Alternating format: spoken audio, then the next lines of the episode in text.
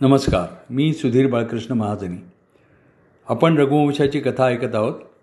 सुदर्शन राजा वृद्धावस्थेला आल्यानंतर त्यांनी आपला पुत्र अग्निवर्ण याला राज्याभिषेक केला. अग्निवर्णाने काही काळापर्यंत अयोध्येचं राज्य केलं आपल्या प्रजाजनांचं पालन केलं परंतु तो मुळातच कामुक वृत्तीचा होता. त्यामुळे काही वर्ष गेल्यानंतर त्यांनी अमात्यांवर अयोध्येचं राज्य सोपवलं आणि स्वतःला स्त्रियांच्या स्वाधीन केलं. दिवसरात्र तो अंतःपुरातच राहायचा. प्रजाजनांना भेटायला तो उत्सुक नसायचा.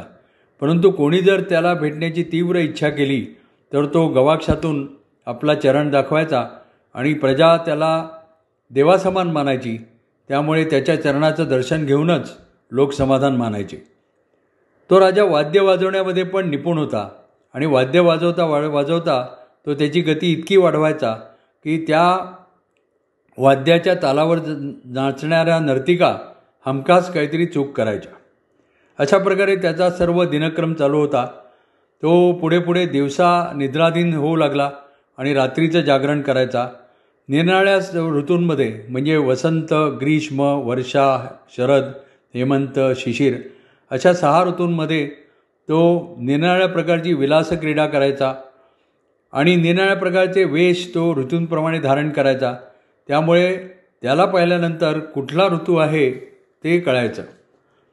हा राजा व्यसनाधीन होता परंतु अयोध्या मात्र सुरक्षित होती कारण अयोध्येचे जे पूर्वीचे राजे त्यांच्या पराक्रमामुळे कुणीही अयोध्येचे शत्रू अयोध्येकडे वाकड्या नजरेने बघा बघायची हिंमत करू शकले नाहीत.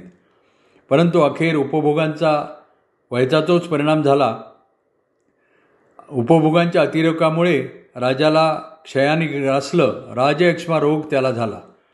राजवैद्यांनी त्याला निनाळ प्रकारची औषधं दिली आणि त्याला सल्ला दिला की स्त्री आणि मद्य यांचं सेवन कमी कर. परंतु राजाला ते काही शक्य झालं नाही. राजाचं सुख म्हणतात ते असंच असतं. ते अमृताप्रमाणे त्याचं मुख असतं आणि संबंध कुंभ मात्र विषाने भरलेला असतो. तर असं हे राजाचं सुख त्या त्याचा परिणाम राजावर झाला. हळूहळू त्याचं मुख काळवंडलं. अलंकार त्याच्या शरीरावर हळूहळू कमी दिसू लागले. आणि तो आधार घेऊनच चालू लागला. त्याला आधाराशिवाय चालणं शक्य झा व्हायचं नाही. त्याचा आवाज क्षीण झाला. प्रजाजन शंका घ्यायचे की राजा दिसत नाही म्हणून. परंतु अमात्य सांगायचे की राजा पुत्रप्राप्तीसाठी यज्ञयाग करतो आहे. आणि त्यांनी त्याचा क्षयरोग गुप्त ठेवला. परंतु कालांतराने पुत्रसंतती न बघताच राजयक्ष्मामुळं रोगामुळे राजाचा मृत्यू झाला. त्याच्यावर अमात्यांनी अग्निसंस्कार केले आणि त्याची जी धर्मपत्नी होती ती गर्भवती होती तिला त्यांनी राज्याचं स्वामिनी केलं आणि तिला राज्याभिषेक केला. इथे आपण रघुवंशाच्या समाप्तीपर्यंत येतो. त्याचा शेवटचा श्लोक असा आहे तम भावार्थम प्रसवसमय कांक्षिणीनाम प्रजानाम।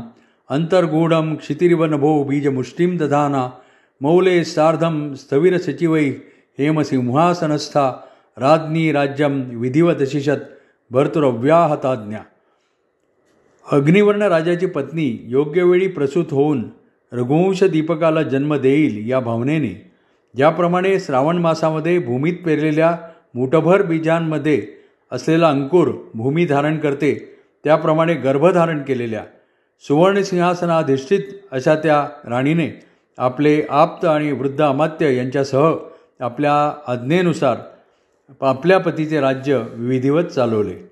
या ठिकाणी महाकवी कालिदासाचा रघुवंश समाप्त होतो. परंतु रघुवंश मात्र पुढे चालूच राहतो. अग्निवर्णाच्या पुत्राचं नाव होतं शीघ्रग.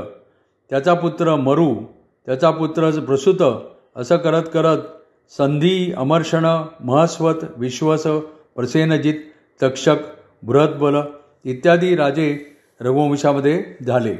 फक्त अग्निवर्ण राजा सोडला तर बाकी सर्व राजे प्रजाहित दक्ष आणि प्रजेला प्रजेचं पालन करणारे असे कर्तव्यदक्ष राजे होते आणि त्यांनी रघुवंशाचं नाव पुढे आणलं. तर असा हा रघुवंश त्याचा त्याची कथा आपण ऐकली. नमस्कार. धन्यवाद.